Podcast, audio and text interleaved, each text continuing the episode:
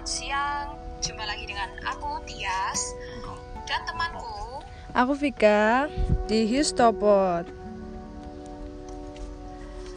Oh ya guys, tapi kita kurang si Nelin nih. Nelinnya lagi pulang kampung ke Kalbar dan dia bilangnya kemarin itu susah sinyal di sana, jadi nggak sempet podcast lagi sama kita. Nah, pada episode kali ini ya guys, tepatnya episode ke-9, tentu saja masih di channel yang sama yaitu Histopods, kita akan membahas tentang sengketa Natuna.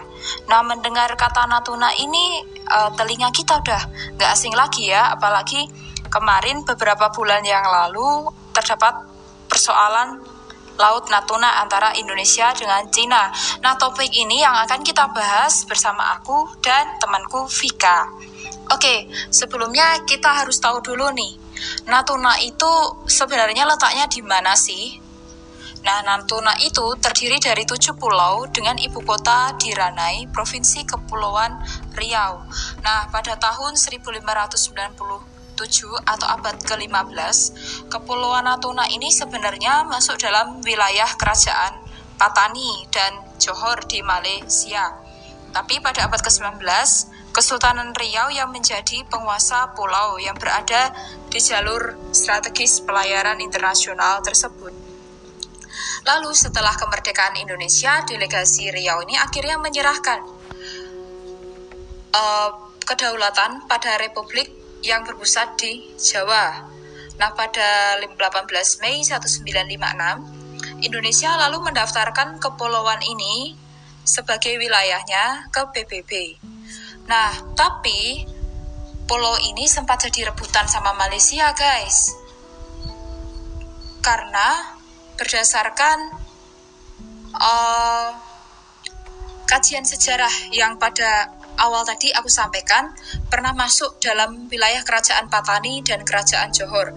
Johor itu salah satu wilayah di Malaysia, tapi Malaysia menghindari konflik yang lebih panjang dan melepas atau tidak menggugat status Natuna tersebut. Adapun penduduk yang mendiami uh, Pulau Natuna itu adalah sebagian besar etnis Melayu. Makanya aku tuh pernah punya temen dari Kepulauan Riau. Kita bisa melihat logat dan dialek mereka itu kental dengan logat Melayu. Dan mereka di sana itu juga sangat kental dengan sastra-sastra Melayu. Maka bisa dikatakan kalau saya menyebut sebagai negeri para penyair karena sekali bikin puisi langsung mantap artinya. Wih, mantap jiwa guys. Kemudian uh, kita kembali ke topik kita uh, Pulau Natuna ini pernah diklaim Cina, guys. Wah, kok bisa ya? Iya, analis politik yang bernama Victor Robert Lee pernah mengatakan bahwa Natuna pada awal ke abad ke-20 cukup banyak dihuni warga Cina. Namun seiring berjalannya waktu, setelah resmi dikuasai oleh Indonesia, warga Melayu dan Jawa yang menjadi dominan. Victor mengaku punya bukti ada permintaan resmi warga keturunan Cina di Natuna supaya RRC menganeksasi pulau itu. Nah, kemudian muncul selentingan guys. Warga Cina yang masih bertahan menghubungi Presiden Cina Xiaoping pada dekade 80-an supaya Cina mendukung kemerdekaan wilayah Natuna yang huni oleh mayoritas Tionghoa atau paling tidak memasukkan kepulauan itu di wilayah administrasi Cina. Kemudian uh, Natuna ini ya guys pernah dikatakan oleh Menteri Susi Pujastuti ya waktu beliau masih menjabat sebagai Menteri Kelautan kalau Natuna ini memiliki kekayaan laut yang luar biasa Wow, bahkan biota-biota laut unik itu bisa ditemukan di perairan Natuna. Nah, ini kekayaan laut yang melimpah ini menjadi salah satu penyebab sengketa Cina dengan Indonesia.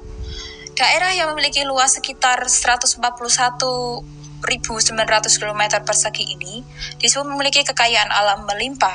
Bahkan cadangan gas alam di kepulauan ini disebut sebagai cadangan gas alam terbesar di Asia Pasifik. Asia Pasifik itu meliputi Jepang, meliputi Korea, meliputi Indonesia, dan negara-negara Asia. Nah, bahkan dunia. Kalau kita lihat gas alam itu uh, menjadi bahan bakar untuk mengisi sarana transportasi. Artinya, sebenarnya Indonesia memiliki uh, minyak uh, sumber daya alam yang sekarang sudah semakin langka dan tersebar di berbagai wilayah, khususnya Sumatera, dan salah satunya terletak di Natuna ini. Aku pernah menemukan gambar kalau kilang gas alam ini itu diambil dari lautan, guys. Jadi banyak tumbuhan laut itu dan hewan-hewan laut menjadi pos fosil, kemudian mengalami sedimentasi dan menjadi uh, minyak setelah melalui proses penyulingan, proses destilasi dan proses-proses lainnya. Jadi uh, di atas kapal ya bisa bisa dikatakan di dalam kapal untuk uh, mengambil sumber daya alam yang terdapat di dalam lautan itu. Nah, jika diambil, cadangan gas alam itu tidak akan habis untuk 30 tahun mendatang. Dengan total potensi gas yang recoverable atau yang bisa diperkirakan di Kepulauan Natuna itu sebesar 46 TCF atau triliun kubik feet setara dengan 8.383 miliar barel minyak. Gila, wow. Kalau bisa di dirupiahkan kekayaan gas Natuna ini bisa mencapai 6.000 triliun. Wah, kebayang nggak kayanya kita? Sayang banget nih kalau kekayaan Natuna seperti ini harus dikuasai oleh pihak asing. Sementara kita, bangsa kita sendiri itu memiliki kekayaan yang jauh lebih banyak dibanding wilayah lainnya. Oke okay, guys, uh, sekarang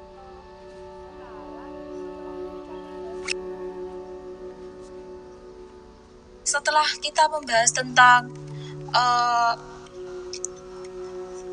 kepulauan Natuna, eh laut Natuna maaf, secara lebih luas.